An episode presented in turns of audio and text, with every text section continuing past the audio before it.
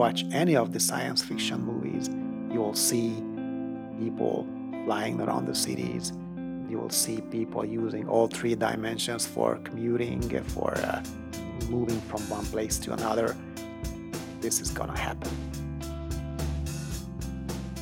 Hi, everyone. This is Kevin Rustagi with Up Up, a podcast about resilience and going after your dreams. Today, I'm joined by Balat. Balazs, actually, can you can you say your name correctly for me? Uh, you're you're quite uh, doing quite well. It's Balazs. Great, Balazs. Yeah. And what's your last name again? Uh, Kerulo. Catalu. K E R U L O. Yeah. Okay. But everybody in the states just called me B. That was a time when I was uh, 19 and I had a semester at the KU in Kansas. Nobody could uh, uh, pronounce my name right, so I just let them call me B at the end. That worked out quite well. There you go. There you go. So Balazs is the lead engineer for Lift Aircraft, a company that actually Balazs, why don't why don't you explain what Lift Aircraft is doing? Uh, Lift Aircraft is uh, a company to lift people. Uh, it's it's in its name. Uh, we are about to introduce uh, manned multicopter technology in the near future. We are already uh, testing the technology, and our our vision is will let everyone fly whether they have a pilot's license or not. That's pretty dramatic. So for our listeners, basically, this is a uh, as as Balazs said, a manned multi-copter, a manned multi-rotor. This is a what would be classified as an ultralight, which is a very light aircraft. Uh, in full disclosure, I'm working with Lift Aircraft this summer, and um, it's very exciting. It's a I've seen it with my own eyes, and this is uh, kind of almost think of it as a drone for people. It is like a drone for uh, for people, uh, except that it's uh, uh if you call a unmanned uh, air vehicle a drone, that it's uh, it's more like an, an aircraft legally. So That's there right. is someone on on board flying it, so it's a manned vehicle, but it uses a lot of drone technology, so we may as well call it a drone. Sure, sure. So it's uh, kind of looks a little bit like a helicopter, but with a lot of different motors and propellers. Yes, yes. It's called uh, a distributed propulsion system. Yeah. Well, it's been it's been wonderful. I've gotten to lo- to know here this summer, and um, would love to hear a little bit more about your background and history, uh, what intrigues you about this space, and then also some some questions about Lift as well. All right. Well, uh, I don't know where to start. Maybe I was born in 1978 in Hungary, back in the socialism era, where where uh, my father was an engineer and my mother was a teacher, and uh, I lived in that era for like uh, my mm, teenage. So I would I would uh, if I recall well, it was I was uh, 12 when the socialism ended. So I've got some nice stories from back then. Uh, and I was exposed to computers, let's say, earlier than most of my classmates or my friends, uh, because my father was a like a secret entrepreneur. So they actually secret entrepreneur. Yeah, they actually smuggled a Commodore 64 uh, together with my mom from uh, from Austria into Hungary because in those times it was a forbidden item in You Hungary. couldn't- You could could have bought it uh, f- uh, from uh, uh, behind the uh, below the counter, Yeah. but it was uh, since it was forbidden, it was super uh, expensive, uh, like maybe two years of salary uh, in Hungary. So what they did is that they took our car and went to uh, Austria for camping, and they uh, were on super low budget for Mm. one week because they needed that that full week to be able to uh, bring uh, uh, the sufficient amount of uh, currency. So they would count. They would count the amount of currency you had Yeah, as you left the country and then Yeah. entered back in yeah. So the car. So they went there and uh, bought a Commodore 64 and smuggled it in under the, I think it was under under the seat of the car. Wow. And uh, my father started a small uh, company uh, using it. Uh, he was uh, he did some programming for um, my hometown's uh, hospitals, so they kept using my father's software for a couple of years Hmm. from from that time, and I had uh, the chance to actually see how the computer works, and I had the chance to learn BASIC, uh, the programming language, Yep. in the age of like eight. So uh, at that time, nobody in my vicinity had anything like a computer. Yeah. So it's, I mean, I've got to drop back here. It's a big risk to get the computer in the first place. Did, did your parents know what kind of, and I guess I could ask, what, what kind of risk were they taking? Well, uh, Hungary was uh, the best of all. I mean, uh, socialism was wasn't that harsh uh, in in Hungary. Mhm. There were some rules, but uh, uh, there was some shortage. But you know, any everybody had uh, had uh, employment. Maybe they did not. Some some people did not make uh, uh, too much added value at the end, but there was nothing like uh, unemployment, at least officially. Um, and uh, there were no free elections, but otherwise uh, we do we did uh, all the tricks to to keep alive and survive and try to adapt to the situation. And there was no, it wasn't really a harsh time. It was like just a, a, a time with uh, with a lot of constraints, probably. Uh, Hmm. But uh, it- I wouldn't uh, wouldn't call it uh, a risky thing. Uh, they, they might have some, uh, they might have had some um, some risk, but uh, I think it was okay. Like they, the the hospital was actually using my father's software. They Yeah. he was he got paid for this officially, so Great. uh, nobody asked where the, where his computer is from. I Sure. mean, they all knew that uh, that it's it must must have have uh, been uh, from from another country, but nobody asked this question because that was an unpolite question at tho- those times. But uh, Hmm. that was all all it all of it. Wow. So I think one of the things we're getting into, and I, I want to hear a little bit more about what you did with the computer as well. It seems like it seems like there were there were workarounds that had to be done. And and and you I think you've made it very clear as well in our as well as in our conversations that amongst the Soviet socialist republics, amongst the different Eastern Bloc countries, uh, Hungary actually didn't have it as hard as No. some of the other countries, right? With That's right. starvation and these things. That's right. Uh, they called us the happiest barrack of all. That was our name. The happiest Hungarian. barrack. The happiest barrack. Yeah, Wow. that was Hungary. Yeah.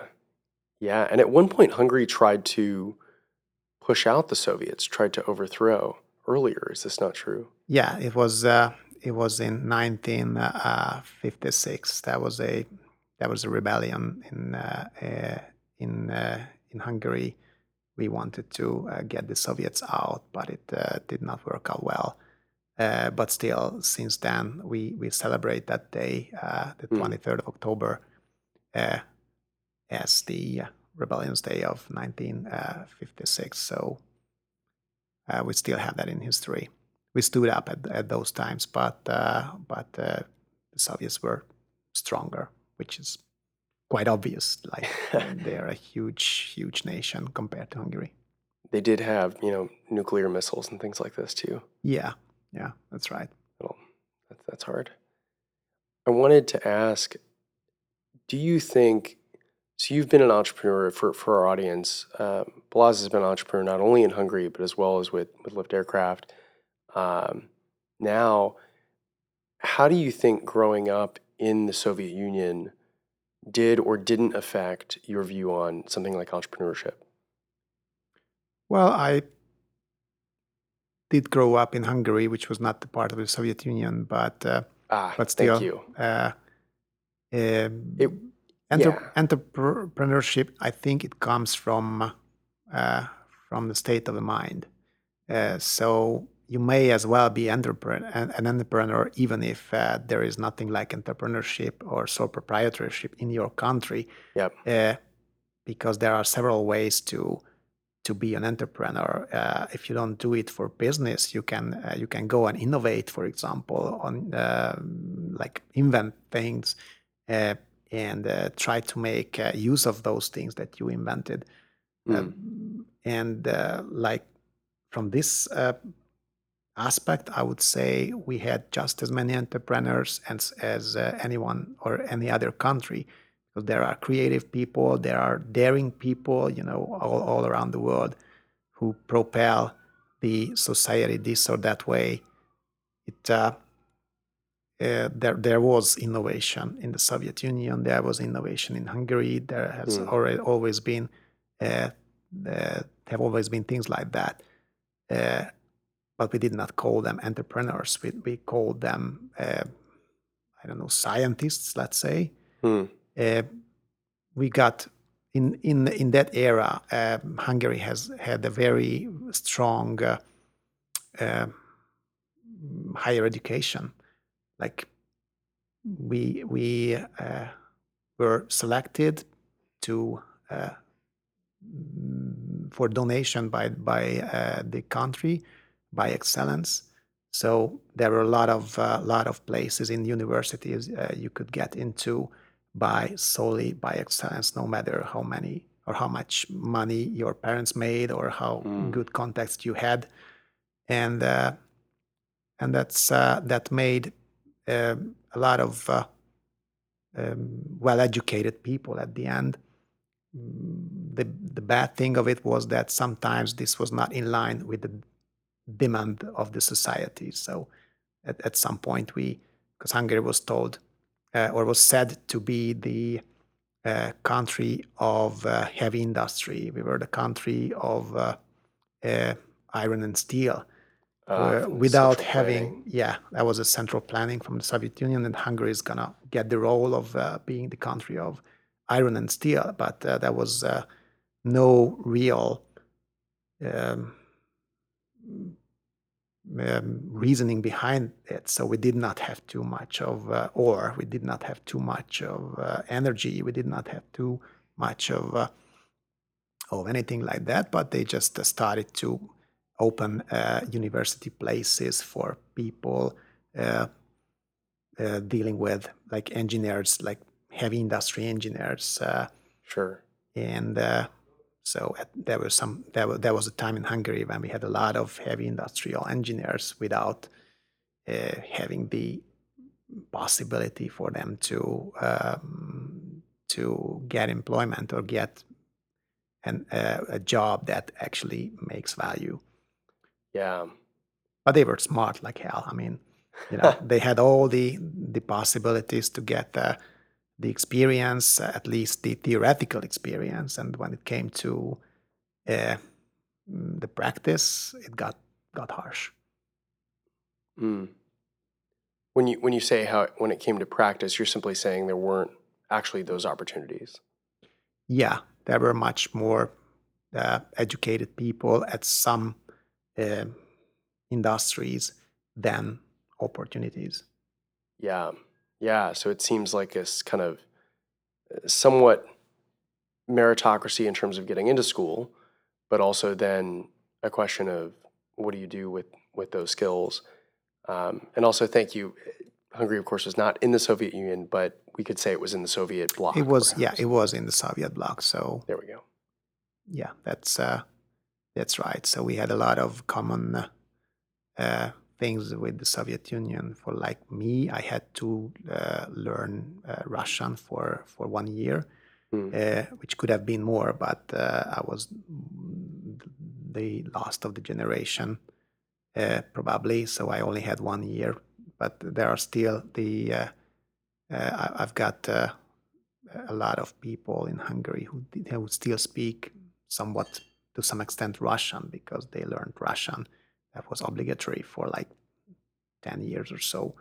And we had to go uh, and uh, uh, um, get uh, into the pioneers uh, um, group, so we, we were pioneers. That was that was it's it's something like Boy Scouts, but Sure. it was more more politically um, Focused. focused. So yeah, it was it was an interesting time back then. I have to ask, what did you do with the with the computer? Me, uh, I mm, had the some software written, uh, like very basic ones. So it just, I And this is software software you were writing. yeah, I just wrote some uh, software that uh, that put uh, my name on on the on the screen blinking, or you know, my my brother's name, or I uh, some jokes about my brother, and we were joking on uh, uh, on each other using the computer. Uh, and then later on, when it uh, when I uh, we got a floppy drive, so I managed to get some some games on floppies. Yeah, and these are five and a quarter floppy disks. Yeah, yeah, Yeah. five and a quarter floppy disks, and uh, uh, there were possible. It was possible at, at uh, after after a time that you could order uh, games on those on those floppy disks. You actually had to put your money into an envelope, send the envelope with a uh, letter of what you want, and uh, after after like a couple of weeks, but it took really Yeah. practically it took, took weeks to to get the get the software you wanted and i i always went for flight simulators. I was already a flight enthusiast at those times. Mm. and i still recall i had like a software that took uh, five disks and one of and, and i had to wait for like a month uh, and i used all my pocket money on it. And one of the disks was corrupted so Ah, I couldn't use it, so I had to send it back and have an, had another week for or another month uh, of waiting. But then I got the software and, and, I- and I managed to to play it. And uh, uh, you know, it was it sounds bad, but uh, looking back, uh, it has it it had its uh, uh, beauty. Like I knew that I'm I'm waiting for something that will come, and the waiting itself was already enlightening or uh, how would I say? Yeah, it was. Um, looking back, it was those were fun times. And when I got it, you know, I just took the whole weekend, start playing with it, and uh, back back in those times, we actually appreciated these things a bit, a bit more because of the sole fact that we had to wait for them so much.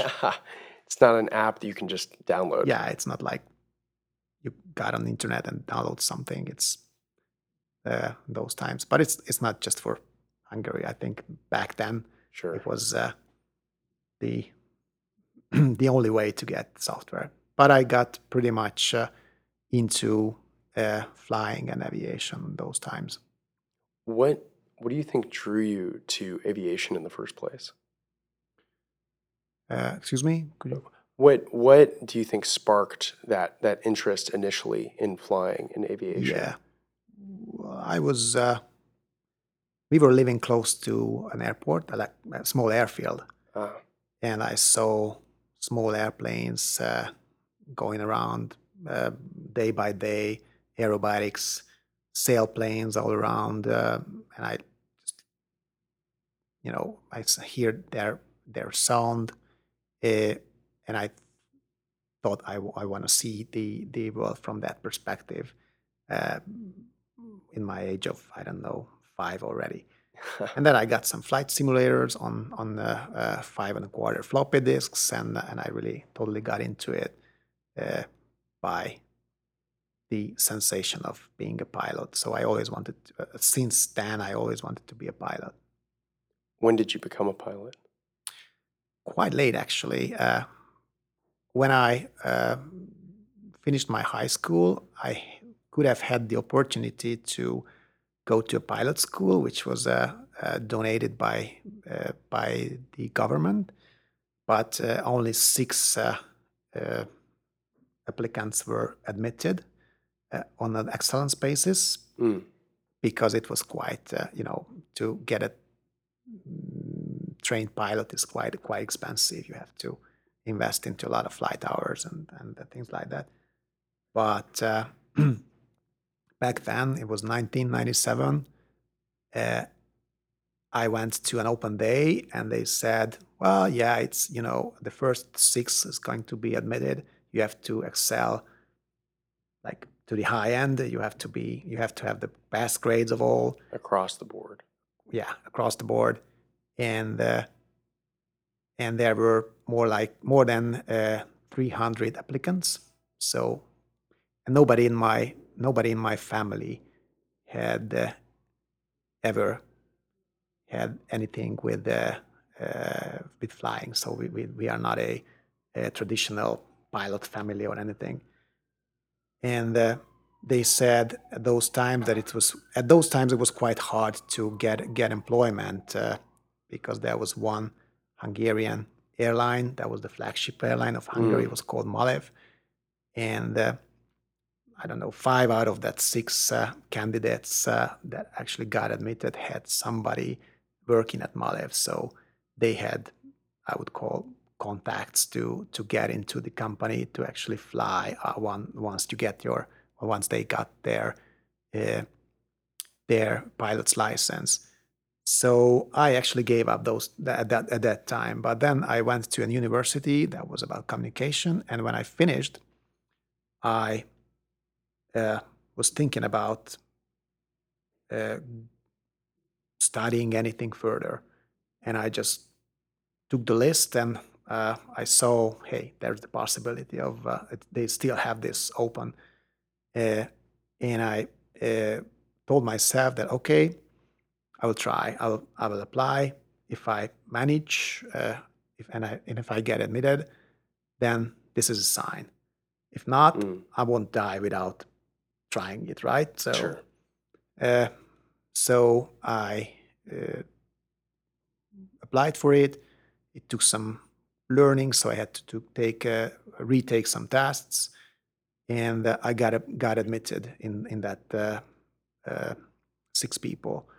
So, like, I technically dropped everything else, and I said, okay, this is my this is my way. It is actually happening. I'm I'm gonna become a pilot, and it was yeah. not just a pilot school.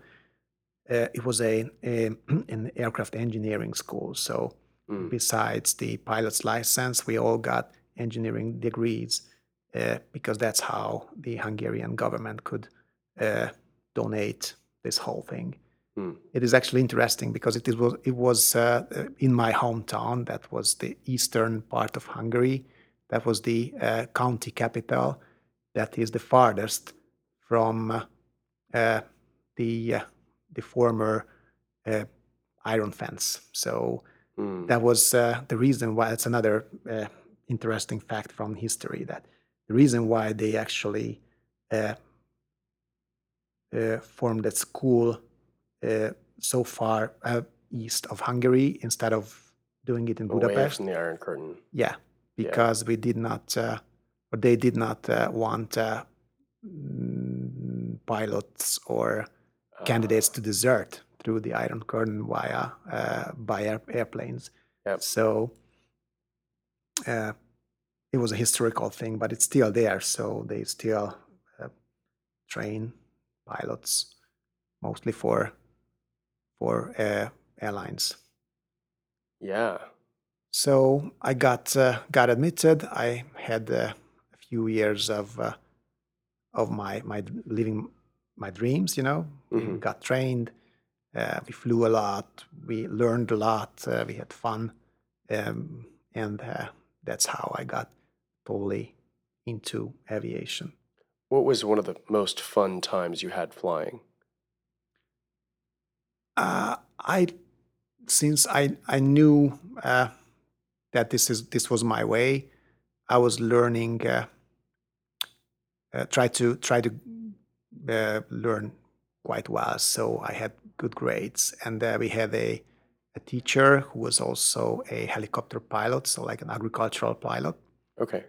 And he made a contest saying that the, the the student of the that semester will be taken to agricultural uh, flights uh, with his helicopter. Mm.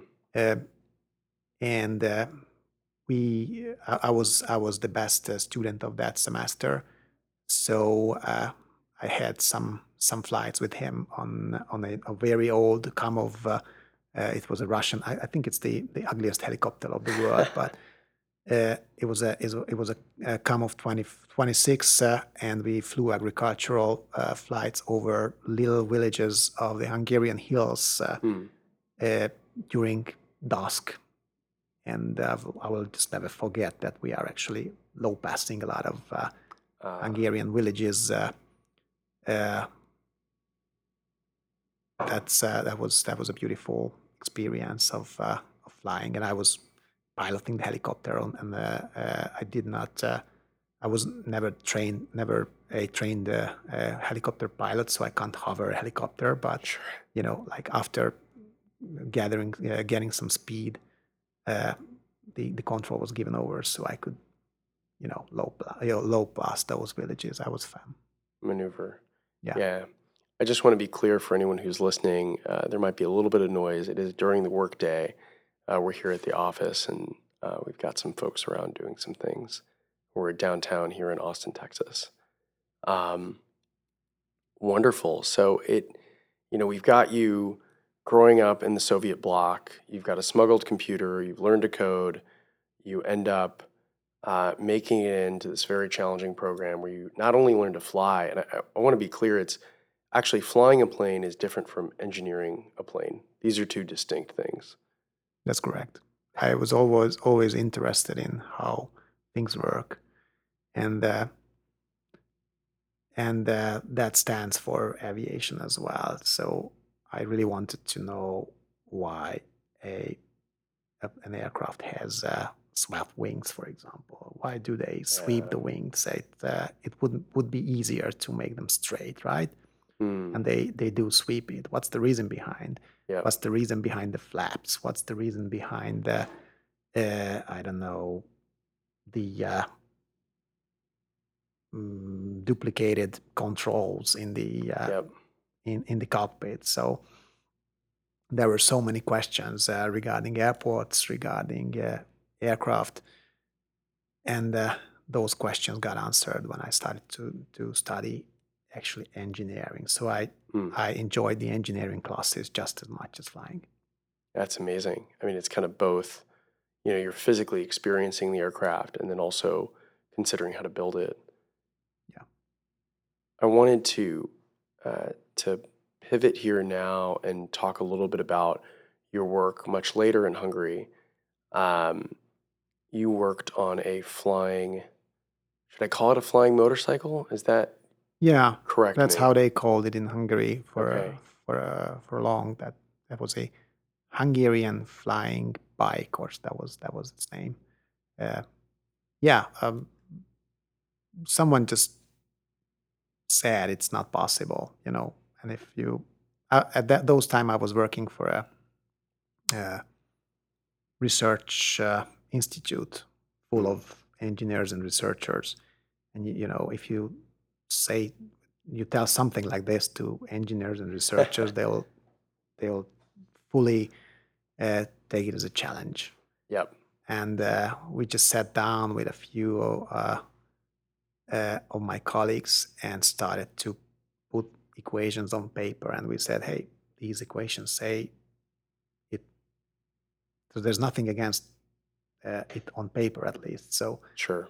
and when you get there you you already start thinking about how to uh, make a proof of concept and and uh, yeah we got some uh, money for that and uh, had some strict deadlines.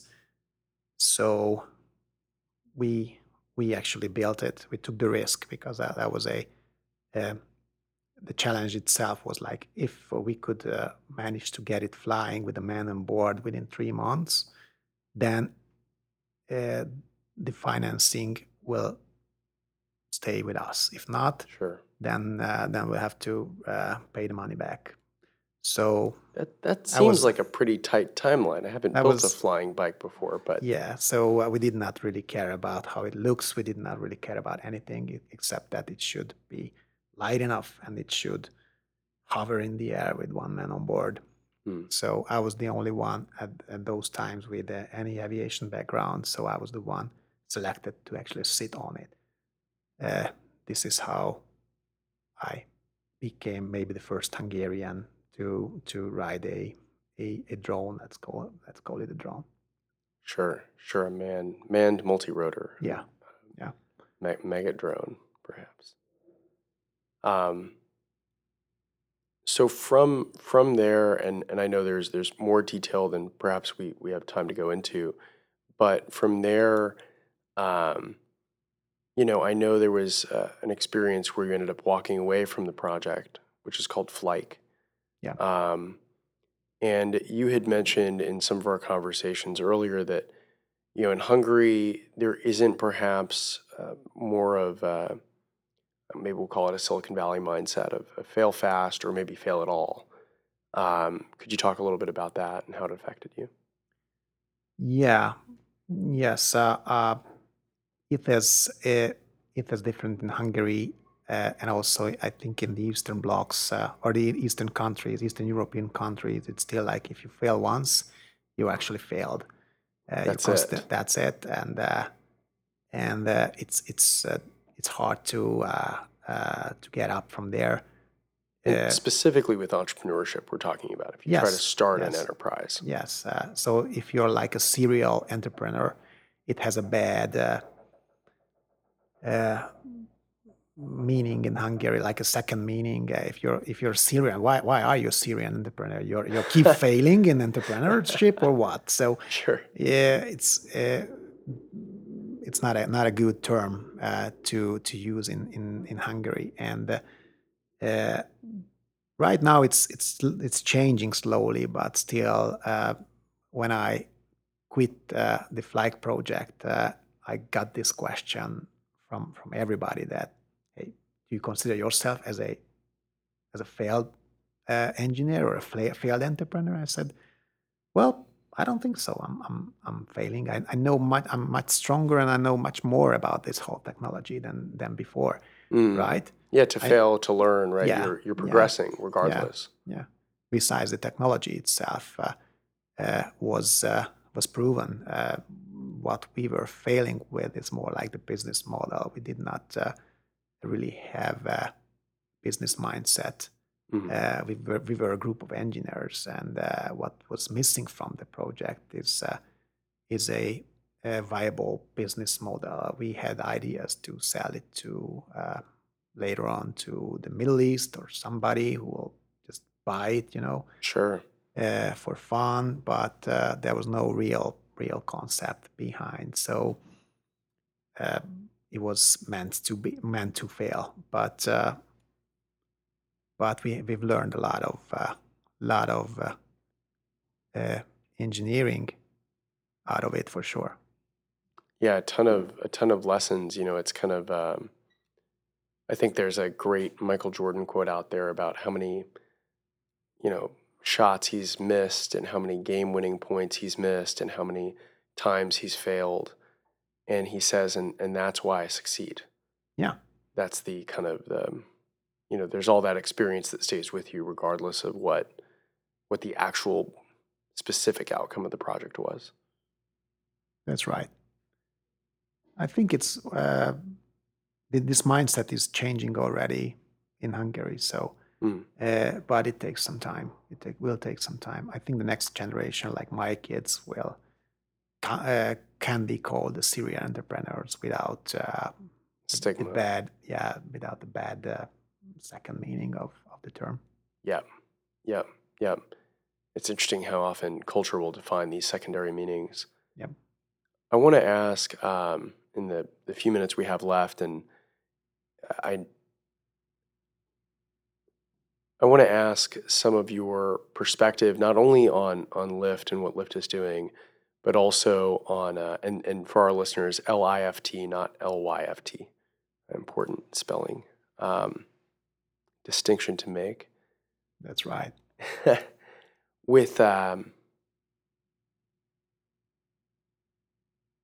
what what drew you to begin again with LIFT? What what is exciting about this project? What drives you to wake up in the morning and work on uh, what has you know from the early days of Flyke now become this kind of evolution to more of a, a passenger drone that the public will be able to fly? Well, I think uh, people have to contribute uh, to the uh, generic knowledge of mankind, I would say, with, with what they know.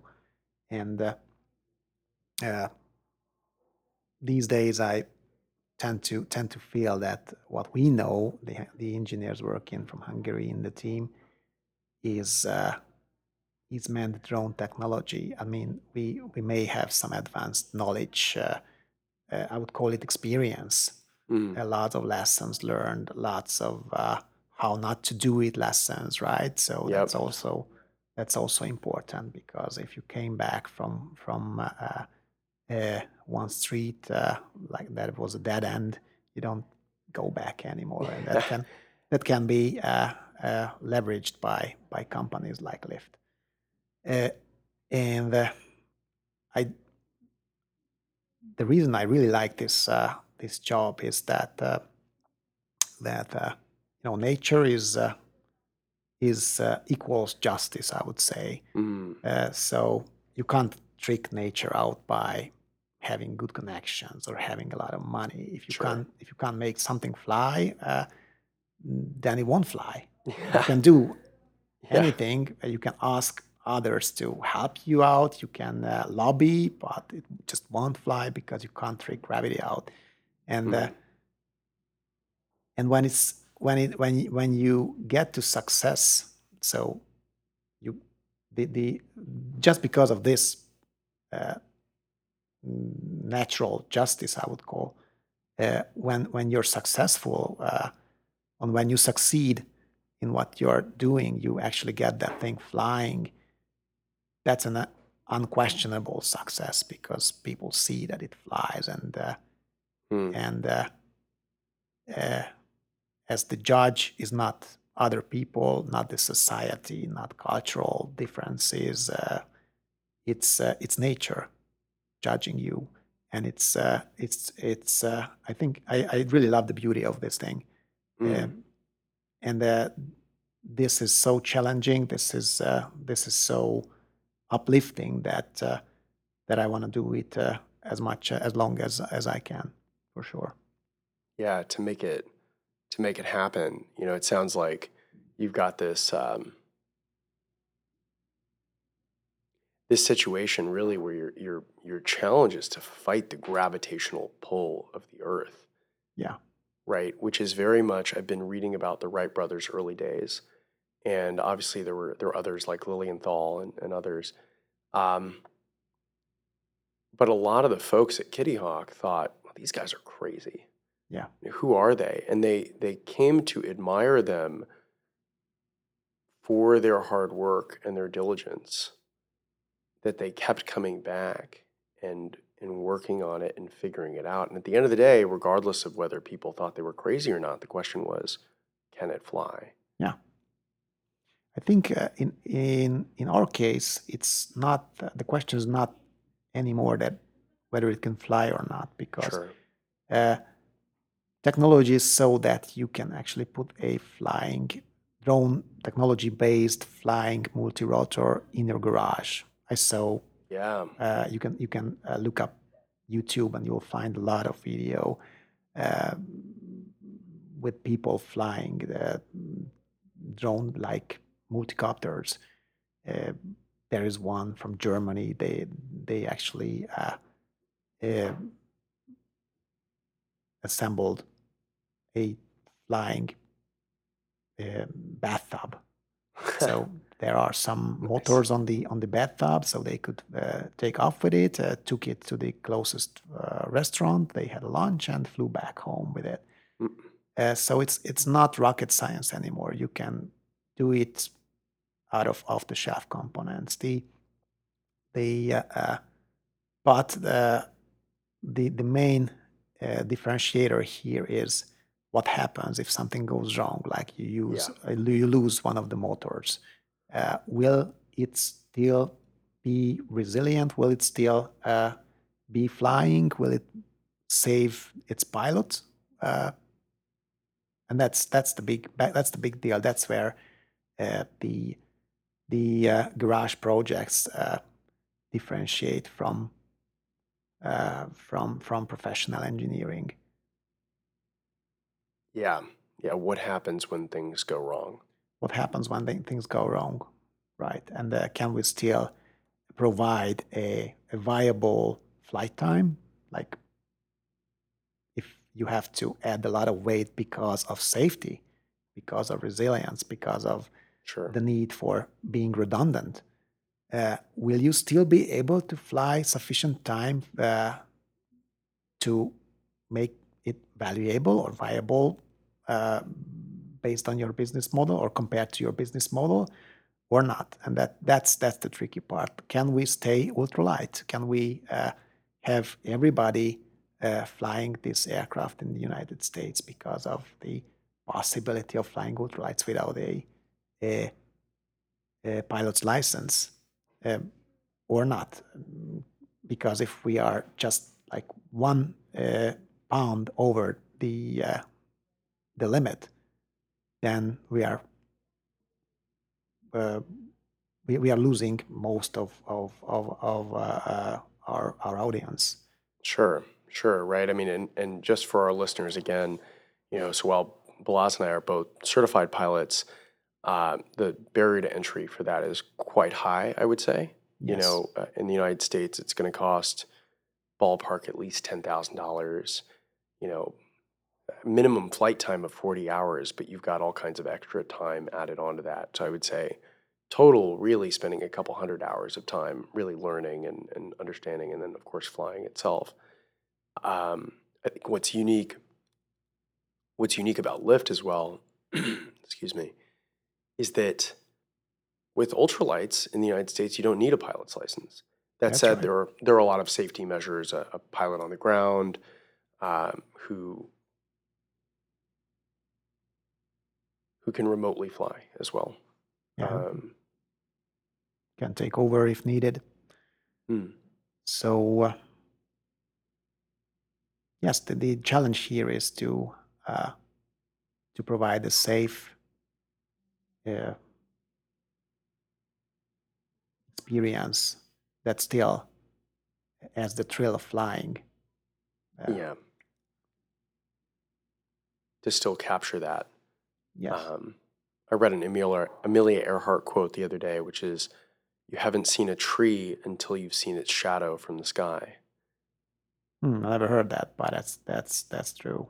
That's uh, that bird's eye view uh, adds so much to uh, to life. I would say. Uh, I think most of the pli- pilots. Uh, uh, I'm I'm quite sure all of the pilots love their pilot love their job when they are piloting yeah an aircraft because of the freedom you can experience, uh, and you can't really experience it by any other activities on Earth. yeah it's so funny how often we'll say oh it felt like i was flying and well flying feels like you're flying. Yeah, it, is pretty much to the point.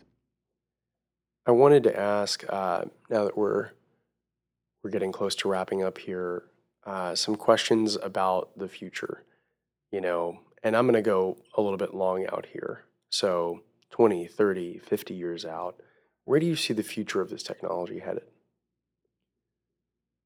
Well, I think uh, all the technological enablers are already here. So maybe we, we could uh, have some better uh, or higher energy density battery technology uh, coming up not that far from now.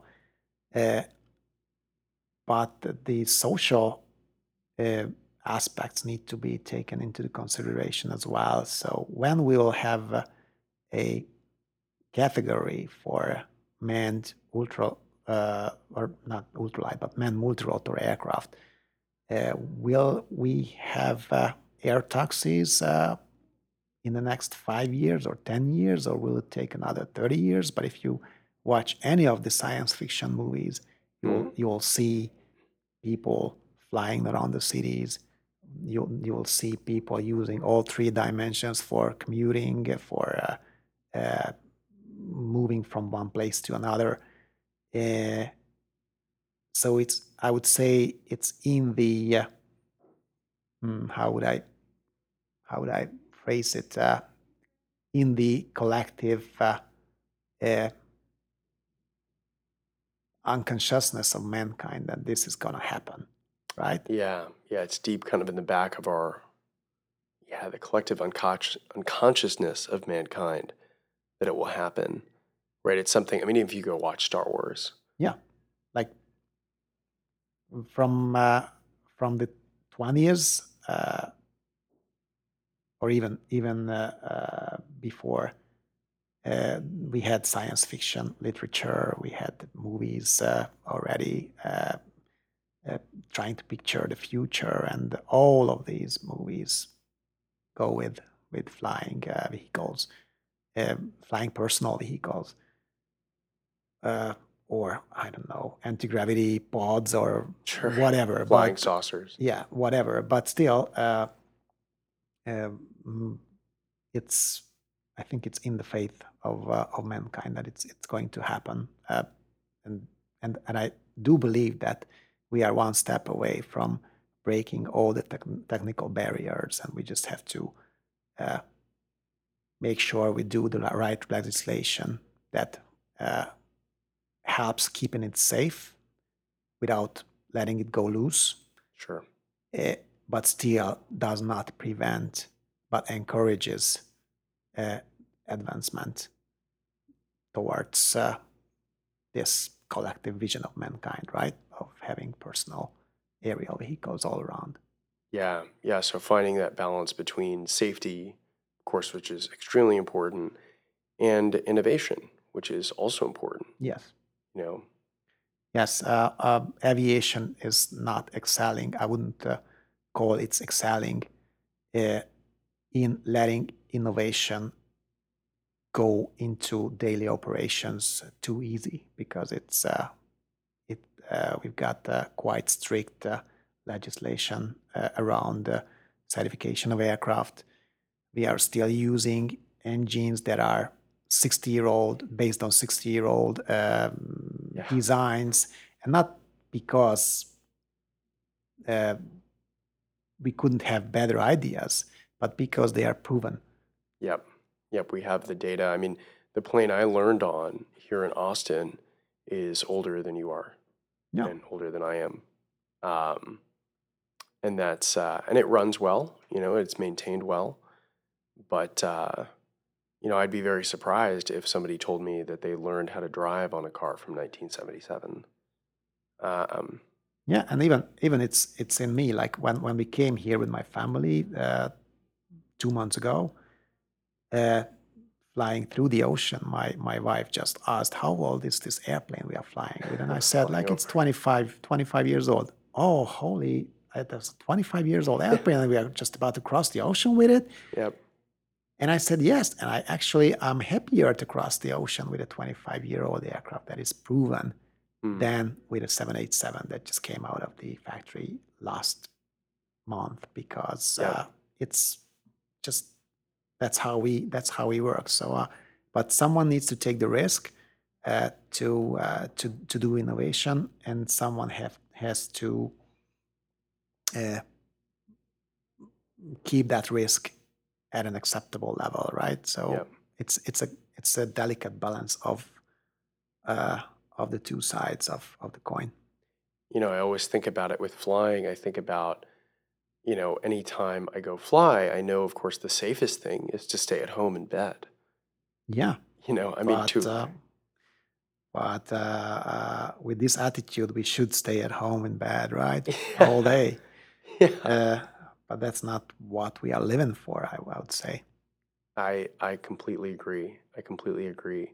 I want to um, I want to do two things. First, I want to thank you for uh, giving this interview in uh, in English. I don't speak any Hungarian, so I really Hey. appreciate it. I know you speak multiple languages. Sorry for uh, So, excuse my English. I'm I'm, I'm still still not there when it comes to uh, too complicated phrasing of my thoughts, but Not at Yeah. all. And I know you speak some German as well, and, and well, I. I as you mentioned. understand I understand German, and but uh, yeah, I would call myself much less of a German speaker than than Hungarian or English. Sure, sure, sure. I, I took Mandarin in college, and it's it's I, I would not be giving an interview.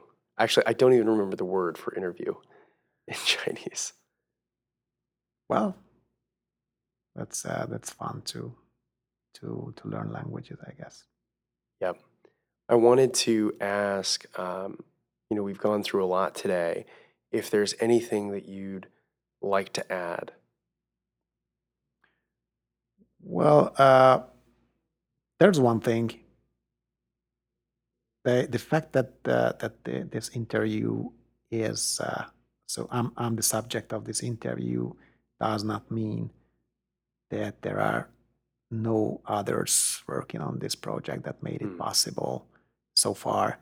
So I just want to express uh, uh, my thankfulness to both uh, the my Hungarian colleagues uh, uh, and also the the people from from the U.S. that uh, uh, picked this thing up and uh, and uh, facilitated to get where we are at.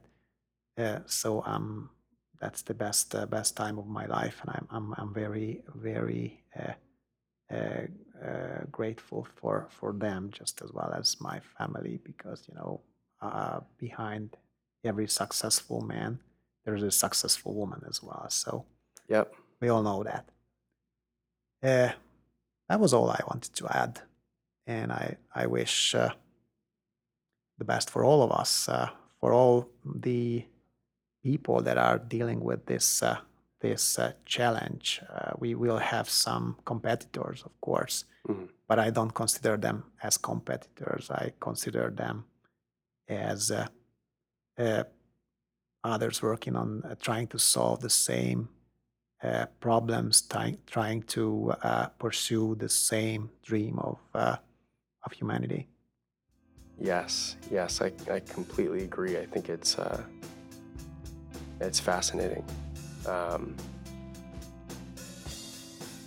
yeah, I think it's going to be. I, I hope it's going to be a bright bright future, and I appreciate your your contribution to it as well. Thank you, Kevin. Wonderful. All right, well, that'll be a wrap for today. Um, I want to say again, thank you to Balazs for joining us from from Lift Aircraft. And if you haven't haven't seen the project, uh, there are real videos of it flying at liftaircraft.com. I got to see a, a test flight yesterday, which was really exciting. And um, yeah, we'll uh, we'll be seeing you next time.